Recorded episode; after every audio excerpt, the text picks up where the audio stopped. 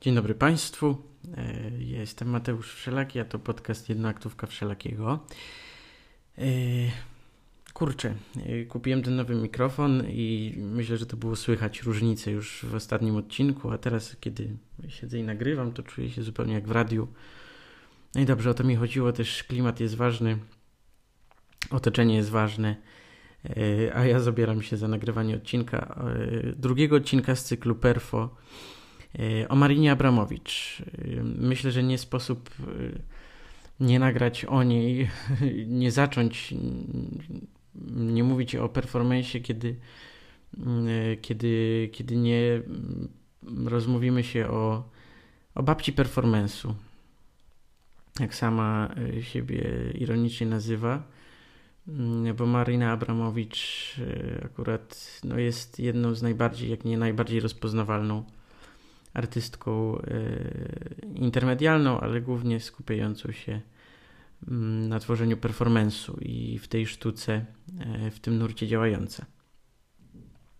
Zanim zacznę, e, zastanawiałem się, jak w ogóle podejść do tego, bo jakby bardziej twórczością zacząłem interesować się rok temu, ale w tym już roku zupełnie odleciałem i no może nie mam obsesji na jej punkcie, bo do tego mi daleko, ale, no ale dużo czytam, dużo obserwuję, dużo patrzę, dużo słucham i mam wrażenie, że im więcej, im więcej się interesuję, tym mniej wiem. W sensie takim, że trafiłem też, to dało mi do myślenia, bo trafiłem na wiele kiedy, kiedy na przykład oglądałem YouTube'a i tam znajdowałem wypowiedzi krytyków i zagranicznych, i polskich, a polskich szczególnie, jeśli to prawicowych i, yy, i katolickich, yy, trafiałem na, na wypowiedzi typu, że właśnie ona jest czarownicą, wampirem, nie wiem kim tam jeszcze, że no, okultystką, nieważne. Bardzo takich płytkich, w sensie, no rzeczywiście to, co ona robi mm, jest na pierwszy rzut oka no, niezrozumiałe, nawet i dla mnie. Ja na, patrząc na niektóre czy um, nagrania i performance'ów, czy czytając o tym, co się tam działo, um, kiedy nie miałbym otwartej głowy, a raczej zamknąłbym ją sobie przez y, jakieś określone y, ideologie y, czy sposób patrzenia, no to pewnie y, też jakoś bym się odwrócił do tego, tak? Y, a dlatego mam wrażenie, że im więcej, tym mniej, że jakby patrząc na jej życie i patrząc na to, co ona robi, no nie sposób tej sztuki wziąć po prostu taką, jaką jest. W sensie y, popatrzeć na coś, ocenić z góry, y, powiedzieć, że to jest takie, a takie, nie wiem, satanistyczne, mroczne, obrzydliwe, krwawe, bez sensu, to nie jest sztuka. Mm. No właśnie, tak moim zdaniem zrobiłby ktoś, kto, kto nie zagłębi się w życie artysty. No, Marina jest wpisywana w ten nurt sztuki konceptualnej, o czym jeszcze powiem. Czyli jakby nie tylko sam e, sam produkt, ten performance jest dla niej ważny, ale przede wszystkim to, co się dzieje wokół, to, co się dzieje przed nim, po nim, y, to, co się dzieje na co dzień w jej życiu. Y, ja bym też powiedział, że jest to też sztuka sytuacjonistyczna, bo y, Marina jednak no mocno mm, mocno jest związana, czy była związana, teraz już może troszkę mniej, z tą polityczną sytuacją na Bałkanach, tam, tam skąd pochodzi. Więc wielkim błędem jest ocenianie samych jej produktów, które rzeczywiście no, są ciężkie. Są ciężkie, chociaż Artist is Present uważam, że no, nie jest ciężki sam w sobie, a nawet bym powiedział, że jest bardzo y, w odbiorze, jest bardzo oczyszczający. Y, ale o tym powiem później. I, i zastanawiałem się, w, jakim, w jakiej formie ten, y, ten podcast nagrać, bo ten pierwszy odcinek y, z cyklu Perfo, czyli ten, ta geneza, no to był bardzo, bym powiedział, nawet akademicki. W sensie, no podałem te suche fakty, które rzeczywiście, czy daty, ludzi, bo chciałem zrobić taki wstęp do, do, do tego całego performance'u, do jakby samego nurtu. Na z Mariną mam problem, w sensie ja bardzo nie chciałbym jej zamknąć jako, nie wiem, postać, którą, którą trzeba było akademicko zbadać, bo nawet kiedy, kiedy, mm, kiedy ja o niej czytam, kiedy ja o niej słucham, kiedy ja o niej oglądam film, czy ją oglądam, e, robię to najczęściej wieczorem albo w nocy, kiedy już nie mam nic do, jakby do zrobienia, kiedy mogę się odprężyć, ja chcę to przeżywać. Ja po prostu, ja jestem jedną z tych osób, która kiedy, kiedy, kiedy o kimś się dowiaduję, czy kogoś badam, patrzę, no to ja muszę wszystko, jakby nie tylko samą twórczość, ale właśnie i życie, i poglądy, i, i wypowiedzi w wywiadach, i to nawet jak żyje, czego słucha, jaki wygląda jej plan dnia jest dla mnie niezmiernie ważny. Y, kiedy, kiedy miałem fazę na Annę Gacek, y, oprócz jej audycji, y, to praktycznie przesłuchałem wszystkie wywiady, których ona udzieliła, bo było dla mnie bardzo ważne, żeby zrozumieć, jak tacy ludzie, no, no nie boję się tak powiedzieć, że Anna Gacek w swojej profesji dziennikarskiej, dziennikarsko-muzycznej jest, e, jeśli chodzi o popkulturę i w ogóle, to jest dla mnie y, no, profesjonalistką, jest ekspertką, jest fenomenalna w tym, co robi. Jeżeli ja chcę być taki, e, żeby być fenomenalnym w tym, co robię, być ekspertem, być teoretykiem i nie tylko, no to ja chcę się uczyć i po prostu wiedzieć, jak ci ludzie funkcjonują. Tak samo jest z Mariną, dlatego stwierdziłem, że ten odcinek raczej będzie. E, no, podam parę suchy, suchych informacji, które no zawsze są potrzebne, ale raczej chciałbym po prostu siąść, tak jak, no nie wiem, zaparzylibyśmy sobie herbaty, kawy, czy otworzyli butelkę wina i po prostu rozmawiali o tym. Nawet kiedy ostatnio z, z, z moim przyjacielem oglądaliśmy film y, y, o Marinie Abramowicz. Y, czy ja wiem, czy to jest wstyd, że oglądałem go dopiero teraz? No nie, bo różne, różne, różne rzeczy się dzieją nie wszystko trzeba by, by wiedzieć czy, czy znać od razu. Dopiero przyznam się bez bicia, że dopiero niedawno obejrzałem y, ten dokument, y, który wyszedł bodajże w 2012 roku po prezentacji performance'u Artist is Present. Y, I ten dokument jest pod tą samą nazwą i on w większości zawiera w większości zawiera opis tego performance, jakby co, co tam się działo, przygotowanie, ale no też traktuje o jej życiu, no bo to jest dokument o, o jej życiu, o Marinie Abramowicz i oglądałem też y, drugi, tym razem na Netflixie. Zdziwiłem się, że na Netflixie, mm, nawet nie słyszałem o tym. E, jest film Życie i śmierć Mariny Abramowicz według Boba Wilsona i to jest akurat dokument z stworzenia spektaklu spektaklu teatralnego o jej życiu, w którym ona gra sama. Ten spektakl jest stworzony, był, czy jest, bo tam ja wiem, ostatnio czytałem, że ten spektakl ciągle jest aktualizowany. Jakiś taki interaktywny. Yy, I, I w ogóle zdziwiło mnie, że Bob Wilson się za to wziął, ale to powiem dopiero, kiedy przejdę w zasadzie o tym, chciałbym powiedzieć na końcu. Bob, Robert, bo on w zasadzie w dwóch formach funkcjonuje jest jednym z czołowych przedstawicieli. Mm, dalej żyje, ale w czasach swojej młodości e, był uważany za czołowego przedstawiciela teatralnej awangardy XX wieku. Mm, e, I teraz co robi? No widać, że też jest, e, że, że no widać ten fakt, widać ten warsztat i no Przejdę do tego, nie będę się teraz nad tym rozwlekał, bo, bo ten film y, chciałem omówić już bardziej przy końcu. No więc po prostu dzisiaj sobie pogawędzę i, i, i skorzystam ze swoich notatek, y, skorzystam z tego, co wyczytałem. Y, powiem kilka swoich jakby wrażeń z tego, jak ja ją przeżywam, a Marina Abramowicz no i myślę, że przeżywam i będę przeżywał i ciągle przeżywam i to nie mogę i raczej nie powiem, że, że już ją przeżyłem, bo bo to jest jedna z tych artystek, który, które nie można zamknąć w jakimś tam jednym pudełku i dać taką etykietę.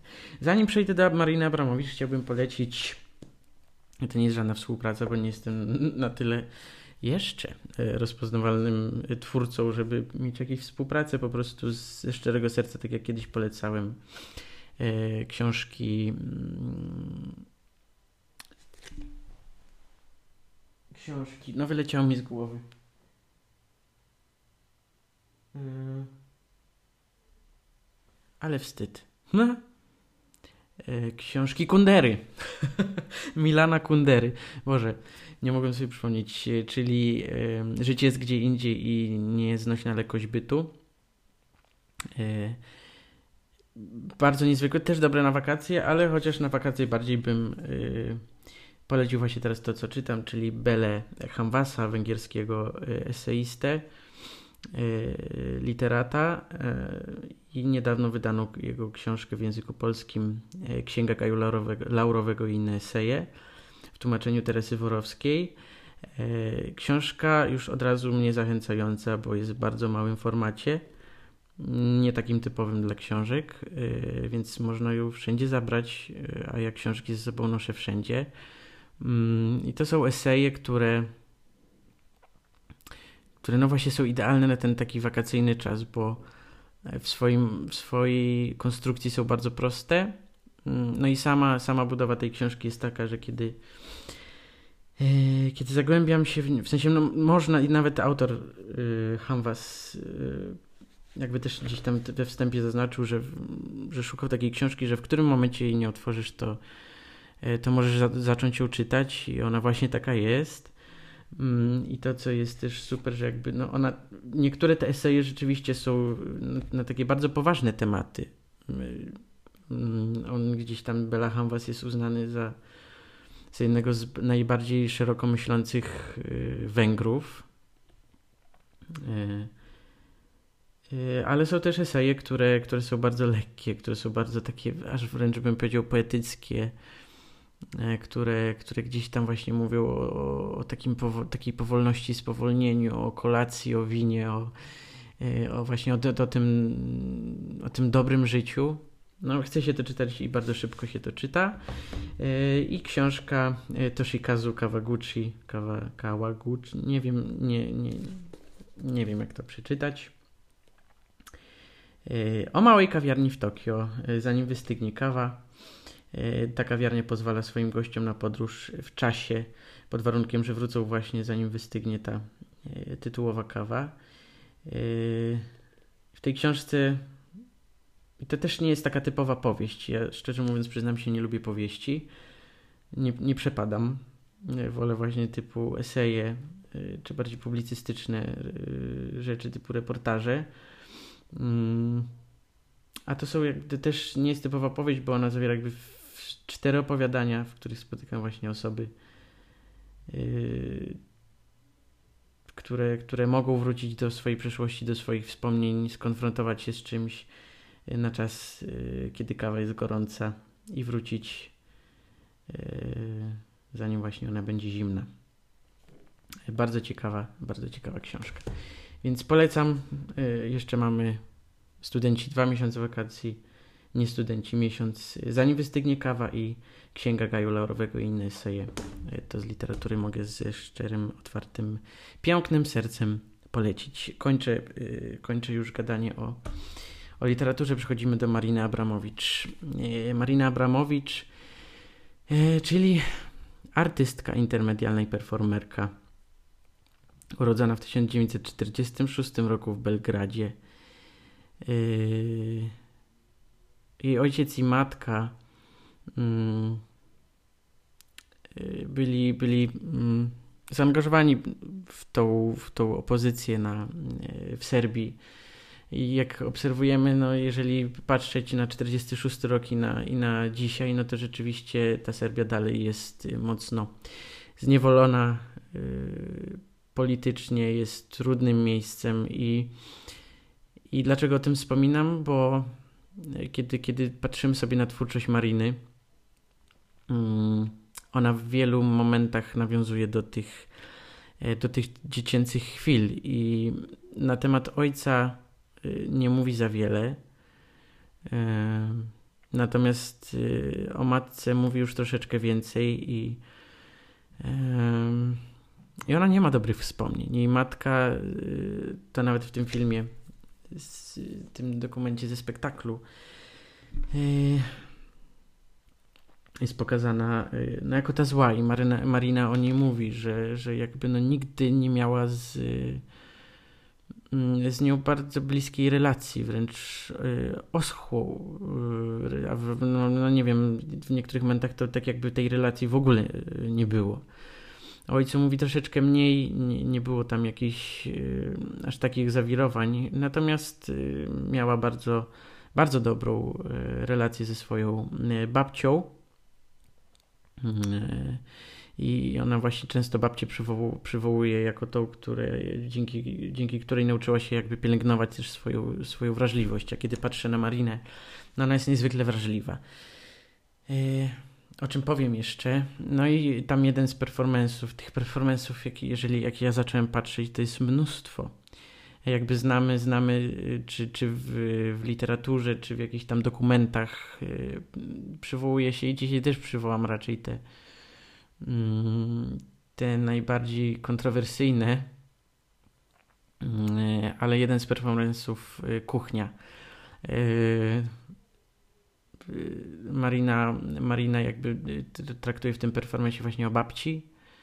E, I no ta babcia, mm, jej babcia była uduchowiona, była bardzo uduchowiona mm, i Marina postanowiła y, przedstawić właśnie swoją babcię jako e, świętą Teresę e, w ekstazie. I no właśnie. Więc uważam, że i gdzieś Y,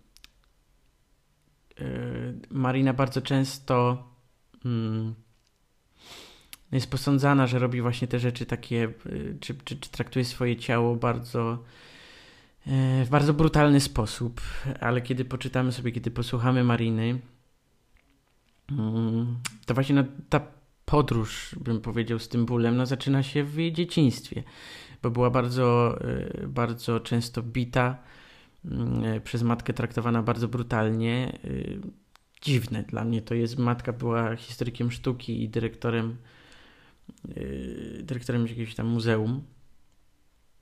Y, I no nawet tak jak ona żyła w czasie dzieciństwa, tam przywołuje też jakieś wspomnienia, że, że nawet mm, jej matka potrafiła przychodzić do niej w środku nocy, jeżeli Marina spała niespokojnie jeżeli spała nie tak jak powinna, to potrafią ją budzić y, i ustawiać w takiej pozycji do spania, w jakiej powinna być. Y, więc ja nie dziwię się, y, że Marina o tym bólu mówi i o ten ból no może nie przeżywa, ale że ten ból przywołuje. No bo to jest jakieś coś, z czego ona wyrosła. I, i kiedy, kiedy ona, kiedy, kiedy Abramowicz mówi o, o bólu, mm, to mówi o tym, że, y, że ona nie zadaje sobie tego bólu, żeby dla samego zadawania bólu. E, ona tam mówi, że, że raczej chce traktować siebie jako lustro, e, w którym ludzie mogą zobaczyć to, co ona przeżywała i to, co ludzie sami też przeżywają, bo każdy z nas praktycznie, każdy człowiek mierzy się z jakimś bólem. Mm, ona mówi, że im więcej jakby tego przeżywa, tym bardziej się od tego bólu uwalnia. I tak chce dyscyplinować swój umysł i swoje ciało, żeby ten ból e, nie miał wpływu na to, jak ona funkcjonuje. Więc widzimy tutaj, że no, mimo, że te performance są jakimś produktem, no to stoi za tym e, stoi za tym no coś głębszego. E, I, I tak naprawdę Marina, mimo że nie dorastała w jakimś super ciepłym domu, to jednak od, od, najmłodszego, e, od najmłodszych lat była jakby no przez tą sztukę zaabsorbowana. Już jako dziecko malowała e, akrylami, a w wieku 14 lat raptem odbyła się pierwsza jej lekcja rysunku. No i od rodziców dostała farby, płótno i, i przyjaciel ojca, który był artystą, E, przyszedł do niej i ją uczył. I, i Marina e, we wspomnieniach e, opisuje to spotkanie. Mówi tak. Wziął płótno i pociął je w nieregularne kształty. Następnie położył je na podłodze i posypał niebieską farbą proszkową. Dodał tynku i kilka pigmentów z dominacją czerwonego i żółtego. Potem nalał terpentyny i rzucił na wszystko zapaloną zapałkę. Obraz stanął w płomieniach, spojrzał na mnie i powiedział: To jest zachód słońca. I wyszedł. Wtedy zrozumiałam, że proces jest ważniejszy niż rezultat oraz że sztuka może być tymczasowa. No i kiedy ja o tym czytam, no to widzę, że tak naprawdę yy, mając 14 lat, yy, zastanawiałem się, czy ja tak dojrzale podszedłbym do tematu. Jakby dla mnie w wieku 14 lat, no w teatrze ja gram od, yy, od kiedy miałem 8 lat. Ale właśnie teatr to jest teatr, a myślę, że ona przez swoją sytuację i, i przez swoje predyspozycje widzi więcej i przeżywa więcej. Już jako ta czternastolatka mm, zrozumiała to co, to, co gdzieś tam ci awangardowi awangardowi yy, artyści próbowali przekazać przez, przez lata. Yy, że jest ten koncept i, i, że, i żeby i że tak naprawdę no, no ten proces, tak jak ona mówi, że proces jest ważniejszy niż rezultat. Znaczy jakby bardzo dobrze, że produkujemy jakieś, jakieś dzieło, ale poznajmy ten proces, a sztuka może być tymczasowa. No i rzeczywiście, no moim zdaniem w performance widać to, że, no, że on jest tymczasowy, jakby nie powtórzę. Mm, znaczy możemy zrobić reperformance, tak? I, i, I na przykład jej uczniowie teraz, adepci sztuki performance'u, to nawet w szkole teatralnej y, wiem, że, że są takie zadania, żeby te, te, te najbardziej mm, znane performance odtworzyć. I oczywiście możemy to zrobić, przedstawić to jako jakiś tam artefakt. Mm, no ale kiedy, kiedy, kiedy, kiedy patrzę na performance, kiedy oglądam taki czy inny, mm, czy nawet czytam komentarze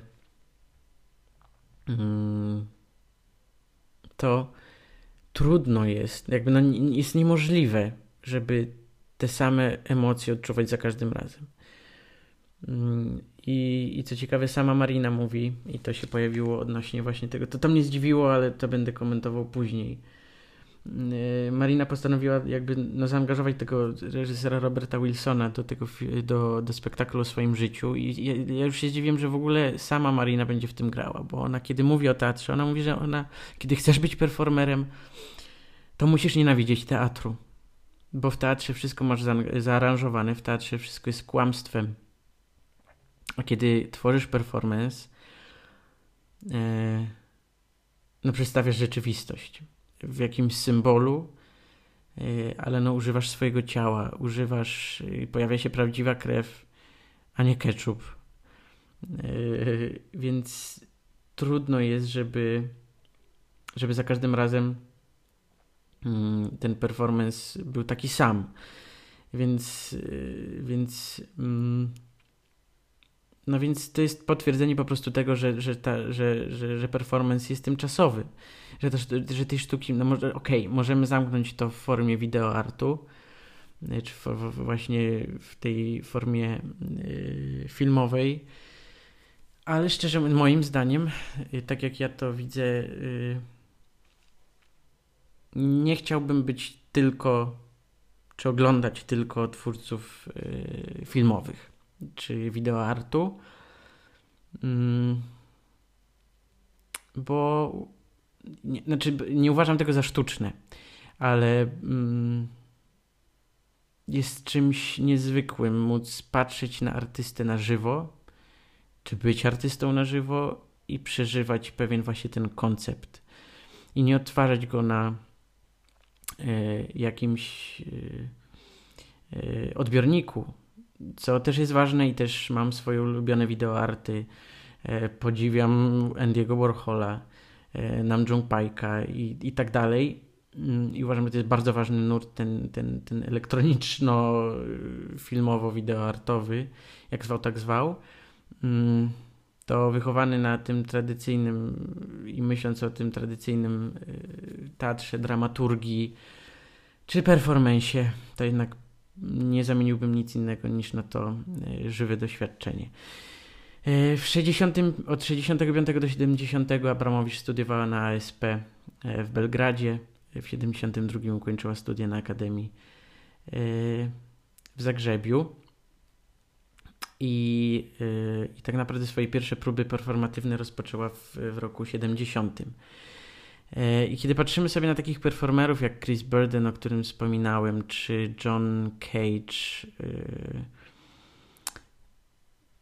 jakby Chris Burden mm, też wsadziłbym go do tego, y, do tego pudełka, jakby czy przedziału artystów mocno naruszających swoje ciało, transgresyjnych, mm, przekraczających pewne normy jakieś tam moralne czy, czy, czy społeczne, y, to kiedy patrzę na mm, kiedy patrzę na Marinę Abramowicz, to jej twórczość raz, że jest bardzo mocno filozoficzna, w sensie ona jest bardzo życiowa, taka przesiąknięta, o czym jeszcze powiem, ale przede wszystkim jest szczególnie te pierwsze, początkowe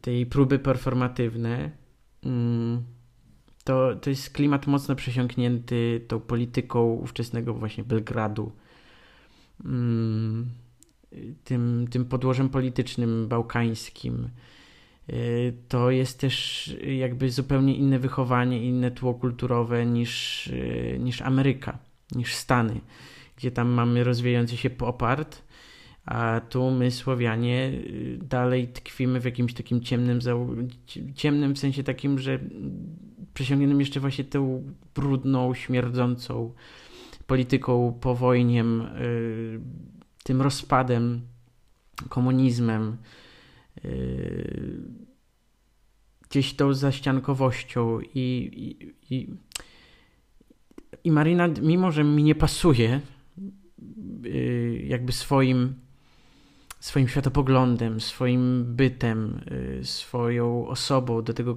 słoweńskiego klimatu, to ona jednocześnie maksymalnie z niego wyrasta i w tej sztuce, w tych jej, jej twórczości Y, bardzo to widać, szczególnie kiedy, mm, kiedy spojrzymy sobie na performensy takie jak y, mm, bałkański barok. Y, jeden z głośniejszych, kiedy, kiedy tam chyba bodajże 2,5 tysiąca zwierzęcych kości zwiozła do, do, do galerii na Biennale bodajże w Wenecji I, i, ten performance polegał, jakby no był nawiązaniem do, do tego no, z samego tytułu Bałkański Barok, tak? Mm, ona wtedy była reprezentantką, jako reprezentantka Serbii i Czarnogóry właśnie w, w, na Biennale w Wenecji. E, I jakby była, kiedy zaprezentowała sam, kiedy zaprezentowała sam koncept, była bardzo skrytykowana. Tam ten dyrektor galerii w Wenecji się wstawił za nią i jakby na ten projekt składały się trzy e, oprócz tego, że ona siedziała i czyściła te kości przez e, e, przez, przez jakiś czas mm, to na, do tego dokładały się jeszcze trzy filmy wideo, kiedy tam był wywiad z matką i ojcem Mariny, gdzie oni byli związani z tą polityką. Mm, nagranie, na którym ona opowiada historię wilkoszczura, a później ściąga fartuch, w który była ubrana ten kitel i, i zmysłowo tańczy mm, węgierskie tango, z tego co pamiętam. I E, właśnie, ona przez 4 dni siedziała i czyściła te, te kości, 2,5 tysiąca kości, które już po, po pierwszym dniu, szczególnie, że to odbywało się w lecie we Włoszech, zaczęły gnić, zaczęły wydzielać straszny zapach. No i ona jakby, i ludzi, ludzi też to nie zraziło. Mm, i y, jakby no w tym temacie ona odnosiła się do tych konfliktów zbrojnych na Bałkanach. A ten, a, to, a ten obraz, y, gdzieś tam te wideo w tle, co też jest ważne, ale ten sam obraz, to samo, to samo okropieństwo y, jakby tych kości, no miał oddawać horror ludzi, którzy cierpią przez, przez, przez, te, przez, przez, no, przez te wojny, tak? przez te wydarzenia, które, które zabierają ludziom życie. Mm, ona w we wspomnieniach pokonać mur książce wydanej właśnie z jej wspomnieniami pisze o tym. To jest właśnie sedno bałkańskiego baroku. Straszliwa rzeź i zatrważająca historia. Potem seksowny taniec, a w końcu powrót do jeszcze straszliwszej grozy. E, no i kiedy patrzę na obrazki, e, na dokumentację z tego performance'u, mm, okropne. Ale w swoim wyrazie bardzo mocne E, i myślę, że bardzo dobrze oddające jakby to, jak ona przeżywa e, te polityczne e, ciemności. Zaczęła ona później, wcześniej, jakby ten rytm, był cały cykl, rytm perform, cykl performance'ów, rytm i tam pojawił się rytm zero i tak dalej. O rytmie 0 jeszcze powiem, ale rytm 5 również był tym nawiązaniem yy, bardzo. On, był, on, ona go utworzyła wcześniej przed bałkańskim barokiem. Bałkański barok yy, był w 97. Rytm 5 w 74. I on też był przed rytmem 0. Yy, więc, więc ten, ten, to nazewnictwo jest dosyć nieregularne, ale cały ten cykl rytm jest jakby no, powiązanymi ze sobą yy, performansami. I Abramowicz w tym performansie, i ona często jakby używała też, bo w, w Thomas Lips, w performansie Thomas Lips, o którym też jeszcze powiem, yy, też użyła tego, pięć, użyła tego symbolu pięcioramiennej gwiazdy, a, a dla niej po prostu ta gwiazda symbolizowała ten komunizm w którym się wychowała. I, e, i Marina e, w tym rytmie 5 stworzyła dwie gwiazdy, jedną większą, drugą mniejszą. Wyłożyła je różnymi rzeczami, tym trocinami. Swoje włosy obcięła podczas tego performance'u. Podpaliła to wszystko i położyła się w środku w trakcie zemdlała przez to, że zabrakło jej tlenu w środku tej, tego paleniska.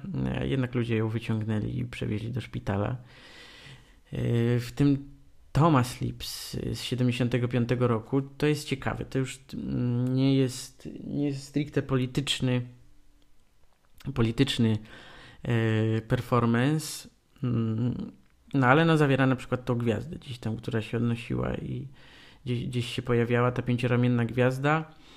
Mm, ale y, może po kolei. Performance, y, ten Thomas Lips, on y, nazwa od przelotnego kochanka, z którym miała, miała jakąś tam relację. Nie było to jakieś, jakieś super, nie miał to jakiegoś super wpływu, no ale jednak pojawiło się, widać, że, że gdzieś tam miała potrzebę, żeby, żeby przez ten performance uwolnić się od jakichś uczuć. E, I Thomas Lips rozpoczął się od e, spożycia kilograma miodu. Później e, Abramowicz wypiła litr czerwonego wina. Niesamowite. Potłukła kieliszek, co ją też poraniło. Potem właśnie wycięła sobie na brzuchu pięcioramienną gwiazdę. Mm, samobiczowała się. Na sam koniec na sam koniec położyła się na, e, na lodzie ustawionym w kształcie krzyża. Mm, e, I, I w zasadzie po jakimś czasie już z tego, z tego wycieńczenia no, zaczęła tracić przytomność. Mm, e, I, I mimo, że nie zamierzała tego, nie zamierzała, żeby publiczność była jakoś bardzo żywo zaangażowana w, ten performance, no to ludzie w pewnym momencie no już ruszyli na, na ratunek, po prostu wyciągnęli, zakończyli to, bo, yy, bo no, wszyscy obawiali się, że skończy się to tragicznie. Sama mówiła, że jakby ten performance miał na celu przekroczenie tych e, granic bólu i, i uwolnienie się od niego. I to co mówiłem, no, zadawanie sobie bólu, e, żeby jakoś przejść jakiś proces, no ciekawe. No i właśnie, to troszeczkę mm, później y, po tym y, pojawiały się inne y, te performance'y. Mm, najbardziej chyba znanym jest ten rytm zero. z 74 roku. I tutaj ja mam problem troszeczkę z, z nazwaniem tego performance'em. Z jednej strony rzeczywiście no jest performance'em, ona tutaj używa swojego ciała, jakby obiekt, jakby wyłącza się w pewnym nawet momencie i używa swojego ciała jako po prostu obiektu, mm, który trzeba użyć. Ale y, no mamy tutaj bardzo żywy udział właśnie publiczności. I tutaj i z drugiej strony też bardzo silny koncept, y, bo, bo jak sama mówi, ona to też traktowała jako eksperyment psychologiczny, który miał badać tą ciemną stronę ludzkiej psychiki, zaraz powiem dlaczego. Mm, I, i tu kiedy w poprzednim odcinku mówiłem, że właśnie happening jest tym, co ma, co ma ludzi jakby zaangażować, ta performance ma tą formę bardziej galery, galeryjną, kiedy, performance, kiedy publiczność jest już troszkę bardziej wy, wy, wyautowana, mimo że, że jest przy artyście, to nie jest aż tak bardzo silnie zaangażowana. No i artysta używa swojego głównie ciała a tutaj jakby no to ma taki no właśnie eksperymentalny charakter. I, i w tym rytmie zero um, Marina Abramowicz dała do, wyboru 72 e, rekwizyty, między innymi e, miód, prezerwatywa, szminka, pióro, pist naładowany pistolet jedną kulą, mm, noże, różne kwiatki i, i takie brutalne i takie zwykłe przedmioty. I widownia przez kilka godzin, sześć dokładnie, mogła zrobić z Abramowicz co tylko chciała. Mm. I, I to, co jest ważne, ona jakby w opisie zastrzegła sobie, że bierze na siebie odpowiedzialność za rezultat tego performance'u. E, nawet gdyby miała zginąć. Y, bardzo brawurowo. E, I na początku ludzie byli bardzo nieśmiali. Nie, nie angażowali się jakoś bardzo. Nie, nie, nie, nie działo się przez, przez te pierwsze chwile, nie działo się nic takiego spektakularnego, ale no po jakimś czasie ludzie zaczęli być coraz bardziej brutalniejsi. Y, ona była nacinana, raniona, zerwano z niej ubranie, odsłonięto piersi. W zasadzie potem już cała była naga. Mm.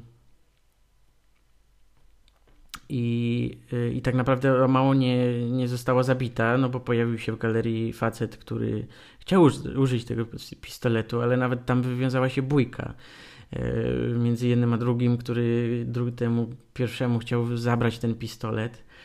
Mm, I, y, i no, przez te 6 godzin praktycznie no, ona została potraktowana we wszystkie możliwe sposoby, łącznie z tym, że próbowano ją zabić.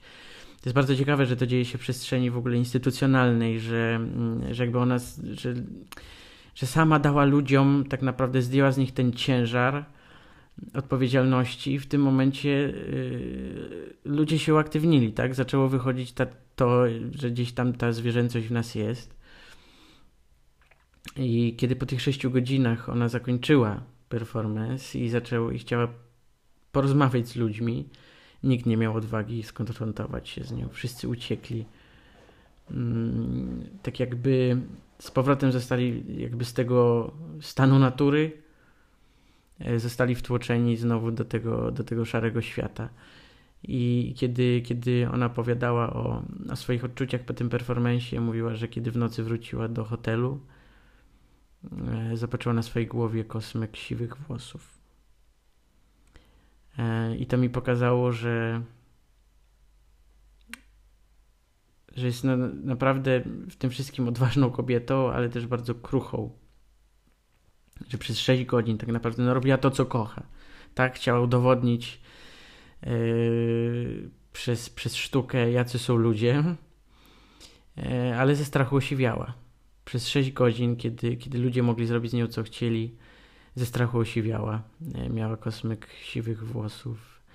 E, to pokazuje, że, że nie da się przejść obojętnie czy bardzo zdawkowo wobec tego, co, e, co ona tworzy. Mm. Bardzo też spodobał mi się performance który został chyba w końcu ujęty jak, w formie filmu z 95 roku, Czyszczenie lustra. I tutaj no, widzimy znowu ten koncept, bo, bo ona tam jakby zaczerpnęła z praktyki mnichów tybetańskich, którzy, mm, aby uwolnić się od tego strachu przed śmiercią, jakby no, konfrontowali się z tym i, i kontemplowali, kontemplowali to przemijanie patrząc się po prostu na martwe ciała. I, i, i, i widać to jakby to też jakby no, patrzenie Mariny na, na, na życie, na ból, na śmierć, na przemijanie. Yy, I w czyszczeniu lustra yy, no ona stworzyła jakąś tam metaforę. Przez półtorej godziny leżała nago, Y, razem jakby z tym, jak ona oddychała, y, na, na niej leżał y, szkielet. No, te kości nie były prawdziwe, na szczęście, w odróżnieniu od, od tego bałkańskiego baroku. No ale ten, ta, ta imitacja ludzkiego szkieletu leżała na niej, ona była naga, na niej leżał ten szkielet i kiedy oddychała, on wykonywał ruchy. Jakby kiedy jej klatka oddechowa się podnosiła, te kości też ten szkielet też wykonywał ruch e, i przez półtorej godziny w zasadzie no, można było się przyglądać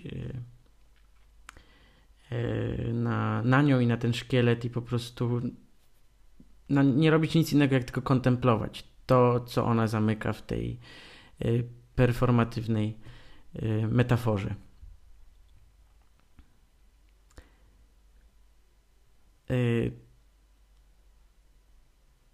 Jeszcze chciałem wspomnieć o rytmie 10, y, który też y, jest dosyć mm, mm, kontrowersyjny.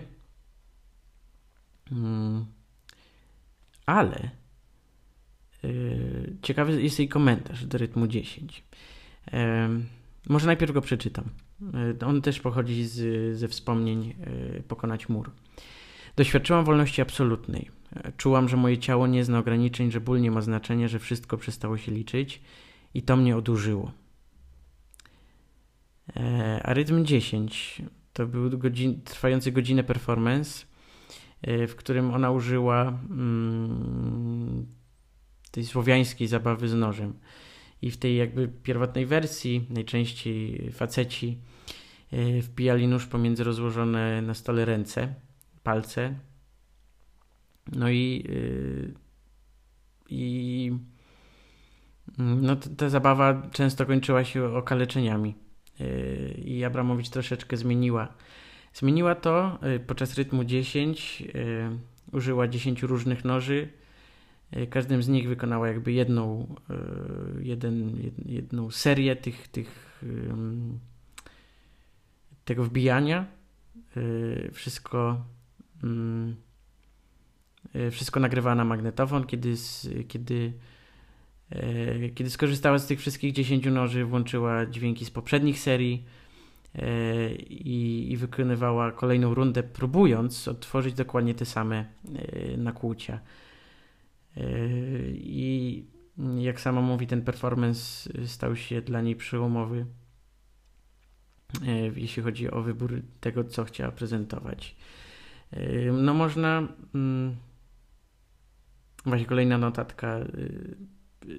Też wspomnień pokonać mur. Poczucie niebezpieczeństwa zjednoczyło mnie z widzami. Byliśmy tu i teraz, nigdzie indziej. No, no można jakby też, no trudno mi jest to opisać teraz w tym, w tym jednym, w tym jednej audycji, w tym jednym podcaście. Bo tak, ja widzę, mam przed sobą jakby obrazki z tego, z tego performance'u. No ale mogę tylko gdybać, jak czuli się ludzie wtedy zamknięci. Mogę gdybać, jak ona się czuła. No mówi, że ją to odurzyło, tak? No nie, pewnie no, dzikanie sobie ręki nie jest aż tak niebezpieczne, jak na przykład był rytm zero, kiedy ludzie mogli zrobić z nią co chcą.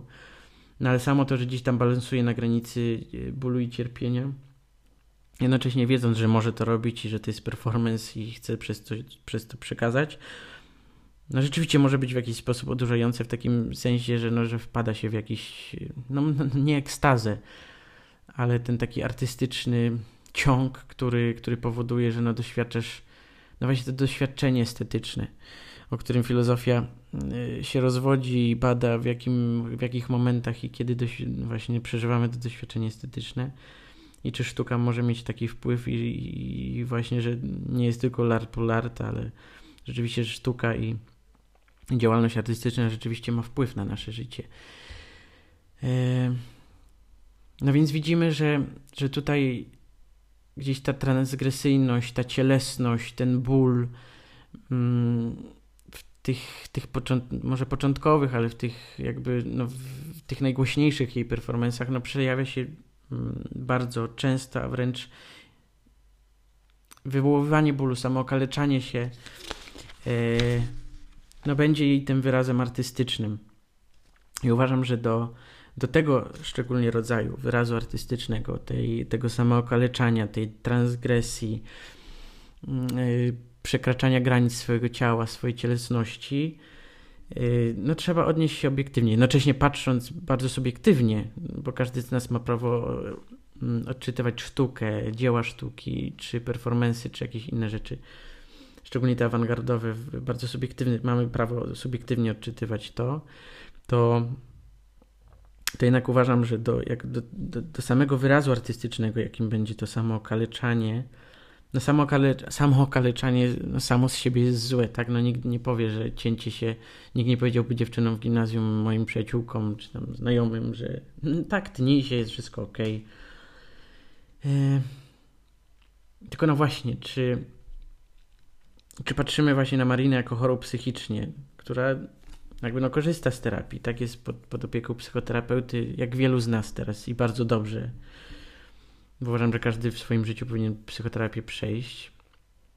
Jakby no ona nie jest zdiagnozowana jako chora psychicznie. Więc, yy, więc nie mogę na nią patrzeć jak na chorą psychicznie. Patrzę na nią jak na artystkę używającą yy, bardzo świadomie wyrazu artystycznego Ktoś może nam zarzucić, nam grającym w teatrze puk-puk, że używamy takiego, a nie takiego wyrazu artystycznego i że dlaczego tak robimy, skoro w swoim teatrze czy w jakimś tam innym pierdolamentu by tego nie użył. Yy, więc denerwują mnie i raczej bardzo z przymrużeniem oka patrzę na jakieś komentarze mm, quasi krytyków, yy, którzy którzy na siłę próbują się jakby dopatrzeć u niej choroby psychicznej, bo widzę, kiedy ją zagłębiam się w jej życie, kiedy zagłębiam się w tym, co, jak ona żyje, jak ona mówi, to ja widzę, że po prostu dla niej jej forma, ta transgresja będzie po prostu czystym wyrazem artystycznym, który no niesie za sobą jakieś skutki, tak, który który ją oczyszcza, ale też no, oczyszcza widownię, który no, zmusza do myślenia, który zmusza do na nowo redefinicji świata. Y, bardzo fajnie, nie używam słowa fajnie, bardzo dobrze mm, komentował, nie wiem, no, no, nie odnosił się bezpośrednio oczywiście do Abramowicza, ale komentował ten, tą, sztukę nowoczesną Tadeusz Kantor, kiedy, kiedy wrócił ze Stanów i tutaj próbował te, nową, te nowe nurty tutaj wprowadzać w Polsce no on bardzo mocno w jego gdzieś tam notatkach yy, przejawia się ten, ten, ten, ta forma rzeczywistości w rzeczywistości. Yy, no i tutaj to widać, kiedy performer tak naprawdę prezentuje rzeczywistość, jakąś rzeczywistość w jakiejś rzeczywistości. Yy, używając tych wyrazów artystycznych, które są mniej brutalne, czy bardziej brutalne. Yy, I, i no i jeśli mówimy o tych mniej brutalnych, no to nie sposób nie wspomnieć o, o tym właśnie jednym z najgłośniejszych oprócz rytmu zero performance'ów Mariny Abramowicz, czyli y, Artist is Present, artysta obecny. Kiedy, no i też to był najdłużej trwający performance. Ona wykonała go nie, no stosunkowo niedawno, bo w, bodajże w 2010 roku i w galerii MoMA y, w Nowym Jorku mm, jakby no zamknęła się w tej galerii E, nie dosłownie, bo nie była tam, no oczywiście wracała, ale na 9,5 godziny, kiedy, kiedy galeria była otwarta, Marina siadała przez trzy miesiące na krześle. Przed nią był jeszcze stół, który potem został po jakimś czasie usunięty i drugie krzesło. E, I ona po prostu mm, na te 9,5 godziny siadała na tym krześle bez przerwy, kiedy oglądałem film dokumentalny o niej, to jakby pokazywali też proces tworzenia y, tego performance'u. No i to krzesło miało nawet y, jakby no otwory na, mm, na to, żeby ona mogła się wypróżnić przez te 9,5 godziny, y, bo no nie zamierzała wstawać. I w godzinach otwarcia galerii e, każdy e, mógł siąść, e, każdemu poświęcała chwilę i po prostu patrzyła się mu w oczy. I przez ten performance y, przewinęło się jakby no, przez tą wystawę. Nie wiem, bo tam jeszcze oczywiście w, temu performance'owi towarzyszyła wystawa retrospektywna, w której ona gdzieś tam wystawiła e, w, mm, w jakiej, tej retrospektywnej formie e, inne swoje dzieła. To jakby no, ten performance dział się na żywo i ludzie mogli po prostu skonfrontować się z nią, patrząc jej w oczy. I to, co jest ciekawe, że mm, w ogóle przez ten, przez ten performance przewinął się 850 tysięcy osób. To jest niesamowite w ogóle, kiedy sobie pomyślę, że miałbym w, no, w trzy miesiące spojrzeć się takiej ilości osób, y, osób w oczy, y, no może nie poznać jakoś bardzo osobiście, ale, ale chociaż uważam, że spojrzenie w oczy mi, y, kiedy ja rozmawiam na przykład z kimś, mi trudno jest utrzymać kontakt wzrokowy prawie cały czas. A Abramowicz w tym czasie spojrzała się w oczy 850 tysiąc, tysiąc, tysiącom osobom. Jezu, nie umiem się wysłowić. E... I sama mówiła, że jakby fizycznie i psychicznie było to dla niej wykańczające. No, sieć przez 3 miesiące, 9,5 godziny dzień w dzień y, w galerii i przeżywaj i to kiedy patrzę też na te obrazki z, czy nagrania z tego performance'u, można sobie je bardzo łatwo znaleźć nawet na, na YouTubie, to, mm, to tam wszystkie stany, dosłownie, yy, ona po prostu siedzi i patrzy, a ci ludzie doświadczają pewnego katarzis. Jedni się śmieją, drudzy się po prostu patrzą, trzeci zaczynają płakać. Yy, kolejni zaczynają odpuszczać i po prostu uciekają. Kolejni chcą zostać dłużej, niektórzy robią bardzo dziwne rzeczy, zaczęli się rozbierać.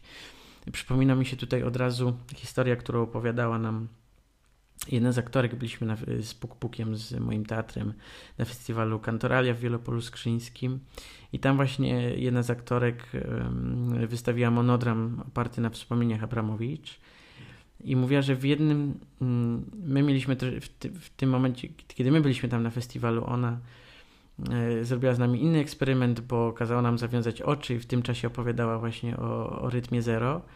A na poprzednim gdzieś tam na innym festiwalu zrobiła coś innego jeszcze i, poprosiła publiczność, ta aktorka, żeby przez dwie minuty właśnie sobie y, ludzie siedzący obok, żeby zaczęli patrzeć sobie w oczy. Przez dwie minuty.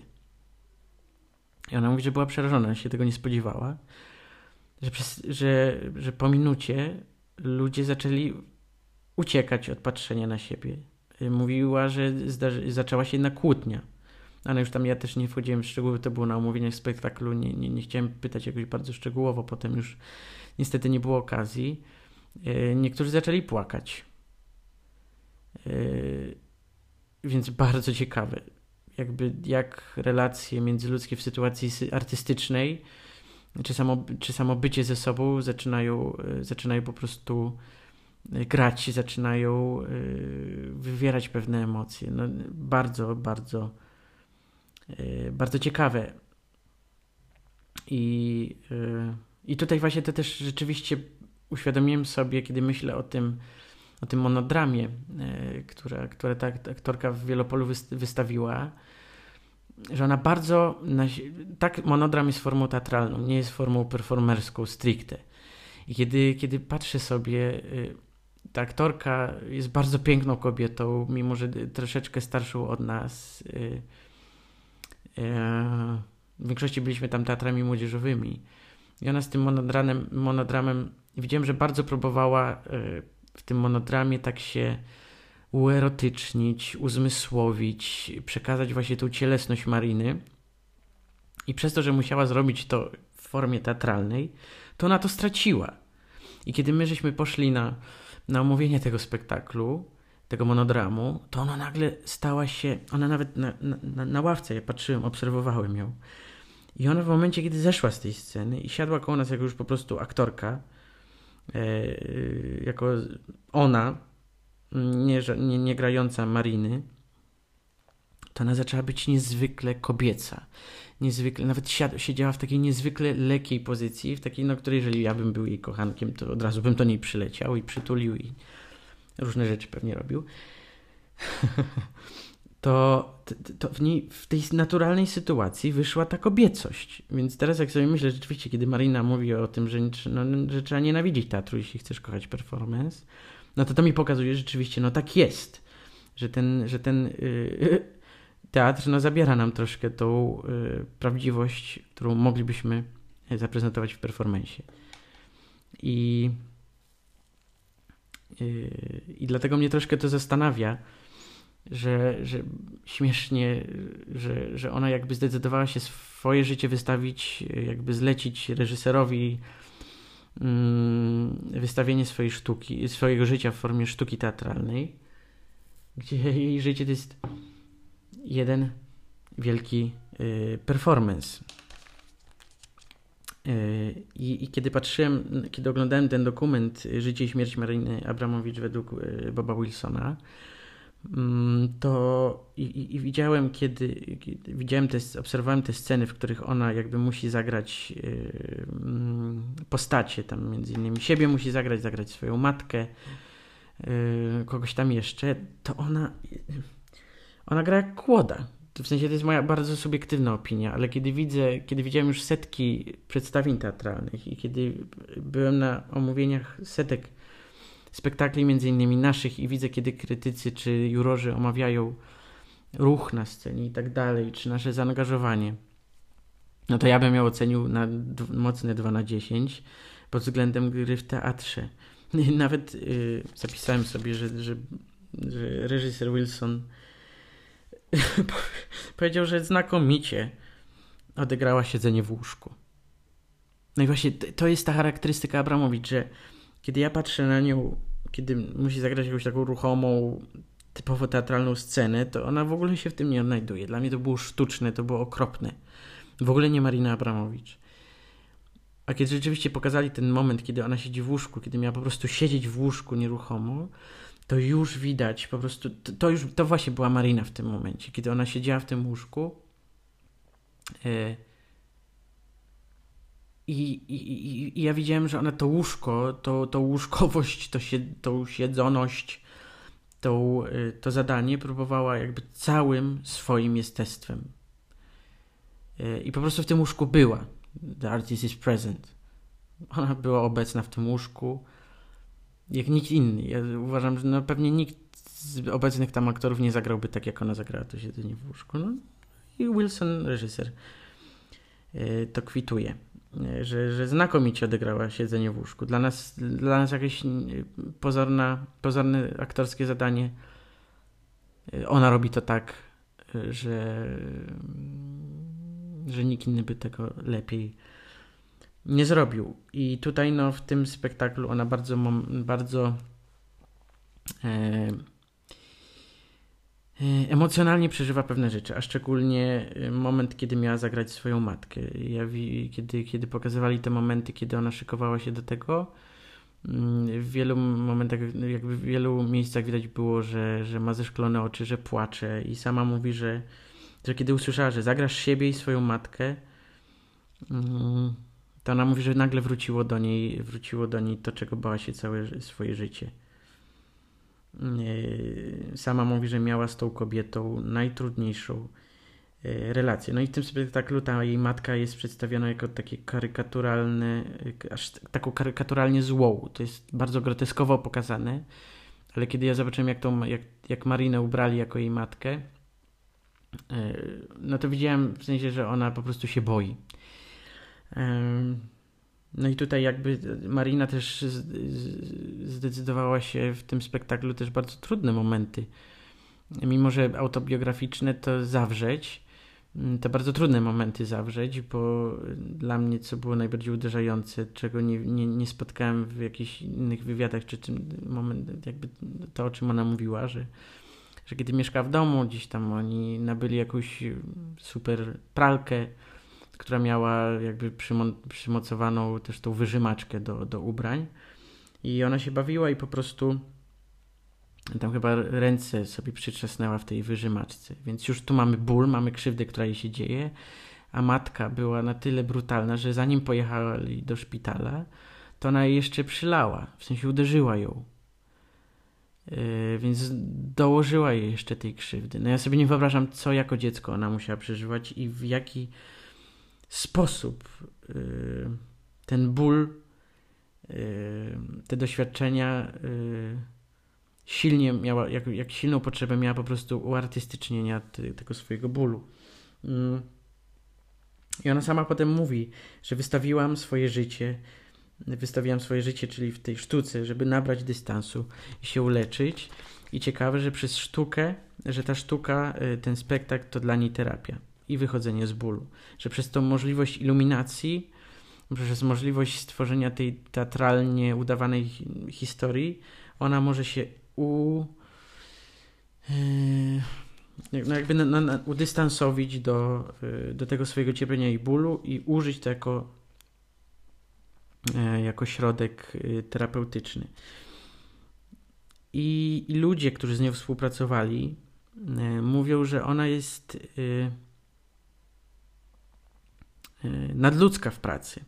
Ja sobie właśnie to zapisałem. Nadludzka w pracy, ale krucha emocjonalnie jako ona. Kiedy kiedy widzę ją, jak ona, jej wyraz twarzy, jej postawy w czasie performance'u, w czasie właśnie y, pracy, y, w czasie tworzenia, mm, no to jest kobieta ze stali.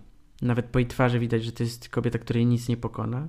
A jednocześnie, kiedy ona już poza pracą opowiada o swoim życiu, kiedy w tym dokumencie o niej jest też pokazane, mm, kiedy ona zaprasza tych swoich studentów, uczniów do swojego domu, mm, czy do, czy do, do określonych miejsc, w którym te warsztaty, warsztaty tworzy. To ona jest na maksa przesiągnięta taką świadomością życia, świadomością kruchości życia, świadomością tego, że musimy zrozumieć swoje życie. Jest bardzo delikatna. Jest bardzo Y, delikatna, przeżywająca. Y, jest nawet właśnie ona, jedno z jej słynnych zadań, żeby przez pół godziny pić szklankę wody. Szczerze mówiąc, ja próbowałem, udało mi się tylko raptem przez 10 minut, bo się znudziłem. Nie miałem siły dłużej tego robić. Przez 10 minut piłem jedną szklankę wody i ona mówi właśnie, żeby, żeby doświadczyć tej, tej wodności wody, jej tekstury, Y, tego, tego, co, jak nasze ciało odbiera tą wodę. No to pokazuje, że ona na maksa próbuje być świadoma y, tego, tego otoczenia dookoła nas i tego, jak nasze ciało funkcjonuje, jak odbiera, jak przekraczamy granice, jak doświadczamy. Więc to jest kolejny klucz do tego, jak, jak odczytywać jej twórczość, jak podchodzić do jej wyrazu artystycznego. Tą jej mm, kruchość i tą wrażliwość widać szczególnie w relacji z Ulajem. Ulajem, który też był performerem. I wiralem stał się, wiralem stał się moment, w którym, w którym właśnie podczas performance'u tego The Artist is Present Ulej przyszedł i oni to jest ciekawe, bo oni, ja potem doczytałem, że oni widzieli się tego samego dnia rano, jakby po, po iluś tam latach zobaczyli się, więc ja myślę, że tu nagromadziło się po prostu wiele emocji, ale przez, długo, przez długi czas utrzymywano taką narrację, że oni podczas tego performance'u zobaczyli się pierwszy raz tam od chyba 20 lat. No to nie była prawda, bo zobaczyli się jeszcze rano, ale kiedy, kiedy on pojawił się, kiedy ona już była w galerii, który to była któraś godzina jej siedzenia na tym krześle nieszczęsnym i on przyszedł, ona podniosła głowę, otworzyła oczy E, I złamała swoje zasady. Dla tej, dla tej jednej osoby, dla Ulaja, złamała swoje zasady, e, bo ona po prostu patrzyła się na ludzi, a kiedy jego zobaczyła, zaczęła płakać. E, wyciągnęła ręce, złapali się za ręce, mimo że już nie byli razem. nie byli partnerami, to widać po prostu jak ona przeżyła to spotkanie. A, a wspominam o Ulaju, no bo nie, nie sposób nie wspomnieć o Ulaju. E, później spuentuję, będę puentował jedną rzecz, a, a, a, mianowicie manifestem życia artysty, który napisała już w późniejszych latach swojego, swojej pracy. Ale wcześniej przez, przez bardzo długi czas z, z Ulajem była partnerką Ulaja i byli, partner, byli, par, byli partnerami nie tylko w pracy, albo aż w pracy tej performerskiej, ale też przede wszystkim łączyło ich bardzo płomienne uczucie, bardzo płomienna miłość. Oni przez, przez kilka lat jeździli po świecie w, w kamperze doświadczali, wystawiali. Jeden z głośniejszych ich performance'ów, nie pamiętam już teraz nazwy, to był kiedy oni nago e, w określonej przestrzeni e, po prostu biegali i co jakiś czas y, zderzali się ze sobą całą siłą. No myślę, że to, że to wymaga niezwykłego, mm, niezwykłej nici porozumienia i niezwykłego po prostu takiego bycia ze sobą, że że dwie osoby nago są w stanie wbiec ze sobą z całym impetem i, i tak doświadczać swojego ciała. Też drugi performance, yy, kiedy byli związani liną i razem z koniem, jakby tą liną byli połączeni i tak naprawdę dali, dali się jako, jako para yy, prowadzić ruchom tego konia, yy, będąc związani linami i, i po prostu szli za tym, co robił koń. No dosyć specyficzne, ale też kiedy, kiedy popatrzymy, jak oni doświadczali siebie, jaką oni mieli relację, no to znów nabiera, nabiera y, kolejnego wydźwięku. To jest ciekawe też, jak ona komentuje tą relację, bo ona mówi, że każda relacja kiedyś się zaczyna i się kiedyś kończy. I chyba nawet dzisiaj czytałem sobie jakiś jej komentarz, że, e, że wiele osób e, bardzo dużo siły mm, bardzo dużo siły wkłada w początek związku, a bardzo mało siły i zaangażowania w jego kończenie.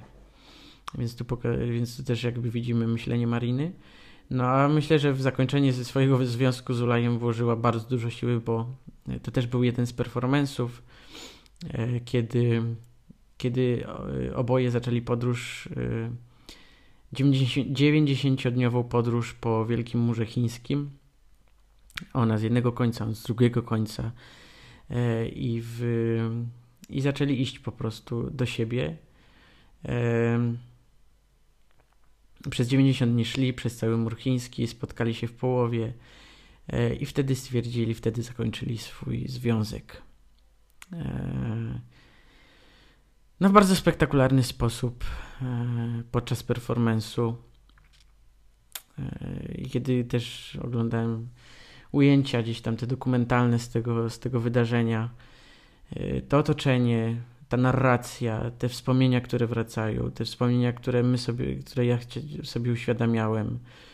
No to jest niezwykłe, jak, jak oni przeżywali gdzieś tam tą swoją relację, jak przeżywali pracę artystyczną, i, no i też ciekawe, że no, tak naprawdę to jest jedna osoba, Ulaj druga osoba i tak naprawdę na nas ludzi jest kilka miliardów na świecie już w tym momencie. I to pokazuje siłę sztuki, że, e, że pozornie nic nieznacząca relacja dwóch osób, jakaś artystyczna, jest w stanie, ubrana właśnie w ten wyraz artystyczny, dotknąć wiele osób dla, niektórzy pewnie odczytają to typowo artystycznie, okej, okay, ja się z tym zgadzam. Bo też na wiele rzeczy patrzę tylko artystycznie i nie chcę mieć z tym nic wspólnego jakby na, na płaszczyźnie emocjonalnej y, czy jakiegoś tam rozważania. A oni, y, a, a, a, ich się aż wręcz chce doświadczyć i, i, i aż żeby się udzieliły te uczucia, które im się wtedy udzielały. No i to wszystko powoduje sztuka. I jak nie być odurzonym tą sztuką, jak nie być zapatrzonym w tę sztukę. Trudno mi w ogóle to komentować. Więc widać, po tym wszystkim ja już mówię godzinę, zaraz minie godzina i 10 minut, kiedy, kiedy mówię. No i cały czas może tak było mówić i mówić, komentować, przywoływać te performensy. a tak naprawdę jest głęboka, głęboka filozofia życia. I, I to, co za nią stoi, filozofia artystyczna, filozofia tego performance'u, który no ja bym nazwał stricte abramowiczowskim, który potem jakoś, no myślę, że na stałe zapisał się w kanonie e, w tych sztuk wizualnych. E, I Marina już będę powoli dobijał do końca. Mm. Ona e, już pod, koniec, znaczy pod koniec, w późniejszym etapie swojej twórczości, bo to nawet nie wiem, czy to jeszcze w 90. czy w 2000 już latach, napisała manifest życia artysty. Zaprezentowała go podczas którejś konferencji.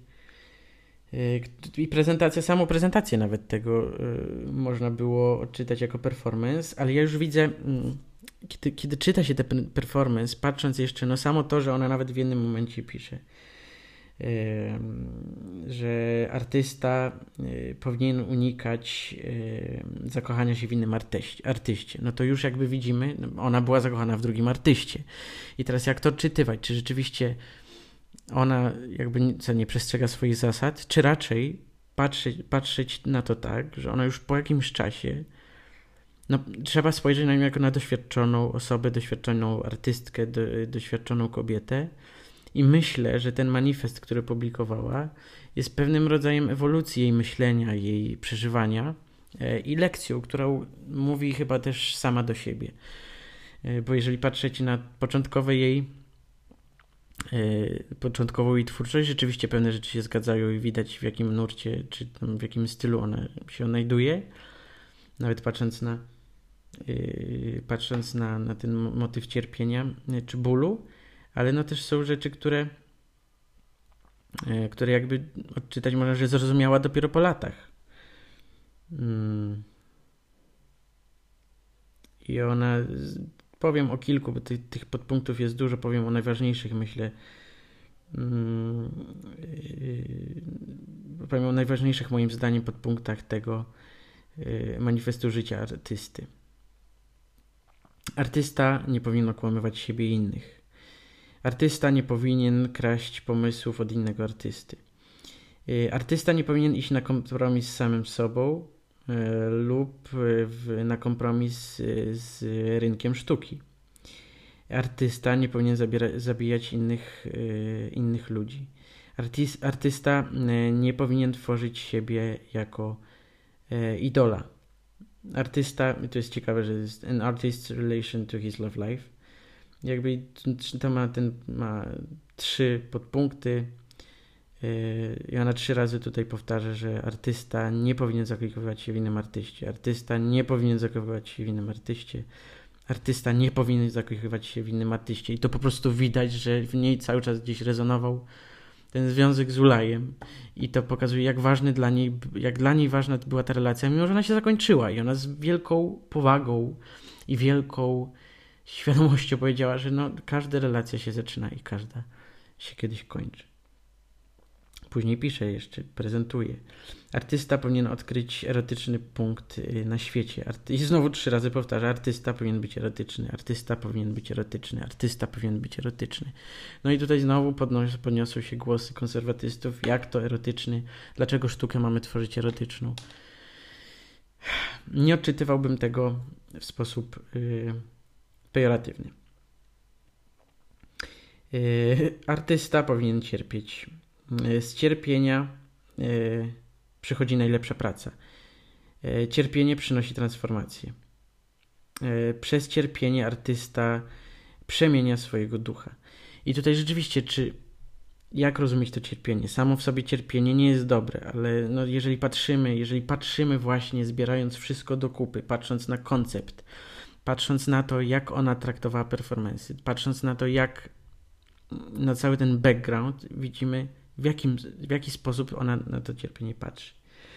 Ale później mówi, i to rzeczywiście nam pokazuje, że ona ma w miarę zdrowy punkt patrzenia. Ona mówi, że artysta nie powinien mieć depresji. Depresja jest chorobą i powinna być leczona. depresja nie jest produktywna dla artysty, czyli jakby zauważa, że, że, to, że to cierpienie nie może pochodzić z depresji czy z jakiegoś złego stanu psychicznego, a jeżeli coś dzieje się z nami źle, czy z artystą dzieje się źle, powinien być uleczony. I właśnie mówi, że y, dalej w tym manifestie, że y, y, samobójstwo jest przestępstwem przeciwko życiu. Artysta nie powinien popełniać samobójstwa. Artysta nie powinien popełniać samobójstwa. Artysta nie powinien popełniać samobójstwa. Artysta powinien głęboko patrzeć w środek siebie po inspirację.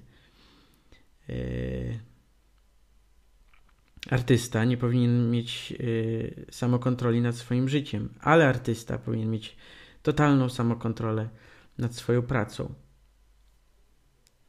I tu znowu powtarza, the artist should not have self-control about his life, the artist should have total self-control about his work.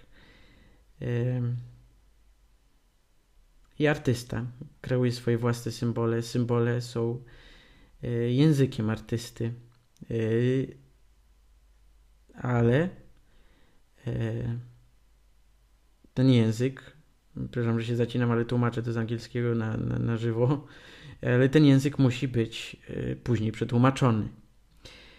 Ale sometimes it's difficult to find the key, czyli no, czasami trudno jest znaleźć, znaleźć klucz. I tutaj myślę, że chodzi o, tu, o ten proces. Artysta powinien rozumieć ciszę artysta e, musi e, stworzyć miejsce na ciszę, żeby wejść w swoją pracę. Silence is like an island in the middle of turbulent ocean. Cisza jest jak wyspa na środku wzburzonego oceanu. Hmm.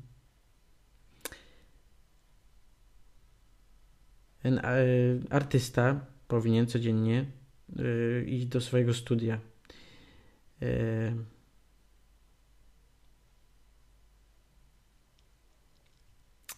An artist, trudno mi to przetłumaczyć, czytam po prostu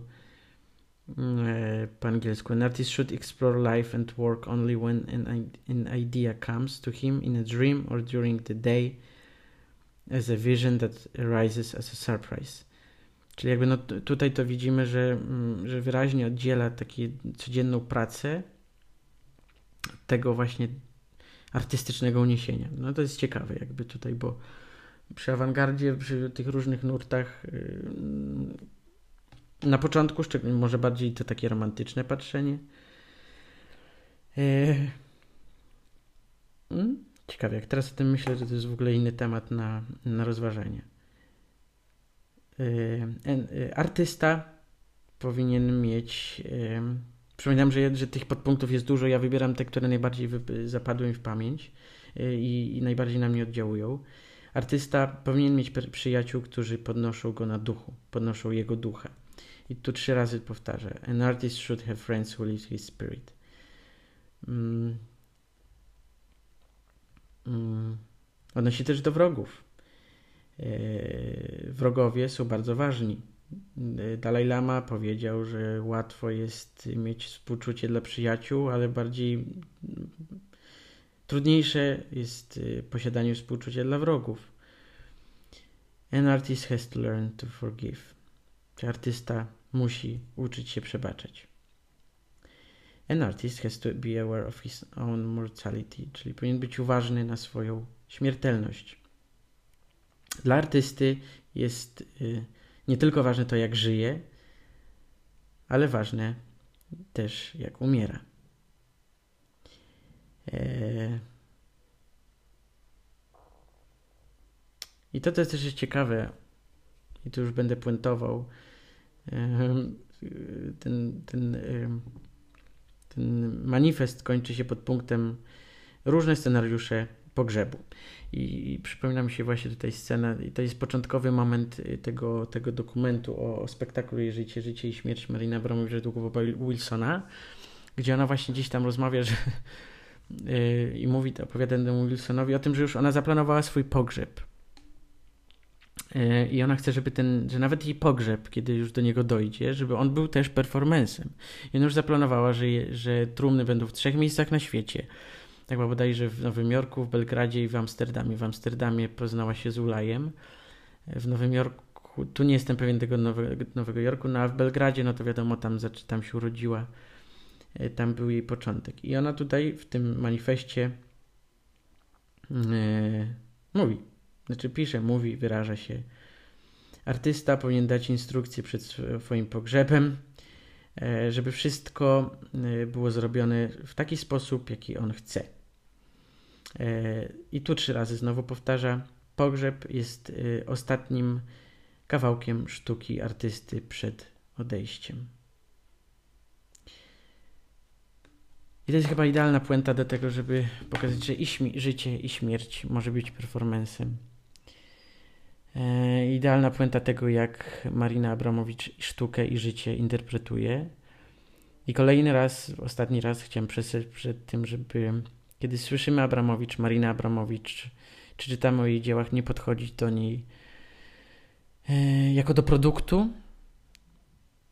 ale jeżeli kogoś to zainteresuje, po prostu wejść w ten świat i zacząć go kontemplować, a przede wszystkim poznać jej życie, poznać jej sposób patrzenia bo pośród kilku miliardów ludzi, myślę, bardzo rzadko pojawi się ktoś z takim światopoglądem, z takim patrzeniem, czuciem, byciem, jak Marina Abramowicz. Czy ona należy do popartu? Po części tak. Szczególnie patrząc na, na, na to, jaką ikoną stała się teraz.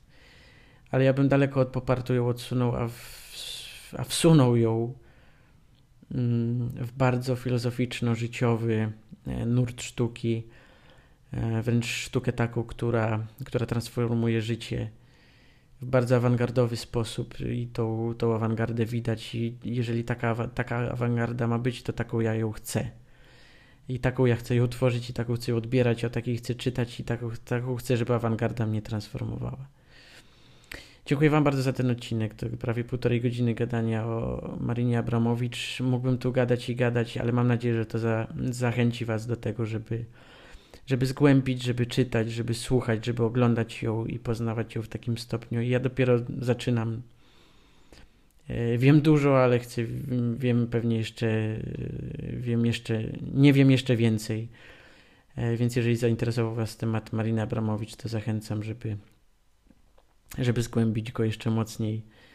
E, I kilka, może kilkanaście wieczorów z kawą, herbatą, winem, wodą, e, wódką, nie wiem, czy tam jeszcze e, innymi opioidami. No nie, może do tego nie będę zachęcał, cofam, nie opioidami.